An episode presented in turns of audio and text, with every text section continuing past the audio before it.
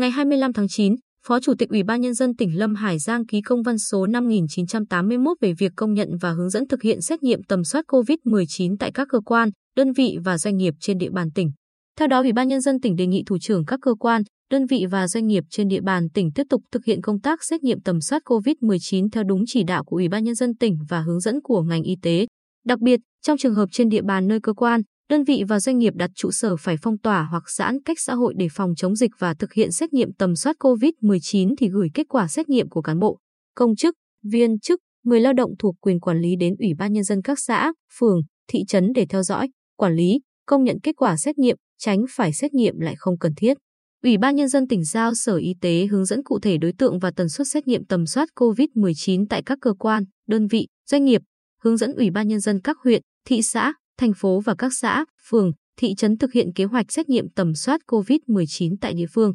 Công tác xét nghiệm phải bảo đảm khoa học, hiệu quả, tránh trồng chéo, lãng phí nhưng không bỏ sót, bỏ lọt đối tượng cần xét nghiệm. Đồng thời phải công nhận kết quả xét nghiệm SARS-CoV-2 của cán bộ, công chức, viên chức, người lao động các cơ quan, đơn vị, doanh nghiệp trên địa bàn đã được thực hiện. Chủ tịch Ủy ban nhân dân các huyện, thị xã, thành phố chỉ đạo các xã, phường, thị trấn tổ chức triển khai xét nghiệm tầm soát COVID-19 tại địa phương theo kế hoạch và hướng dẫn của Sở Y tế, đồng thời thực hiện đầy đủ, nghiêm túc các quy định về chuyên môn và bảo đảm an toàn phòng chống dịch, an ninh trật tự, không để tập trung đông người trong cùng một thời điểm,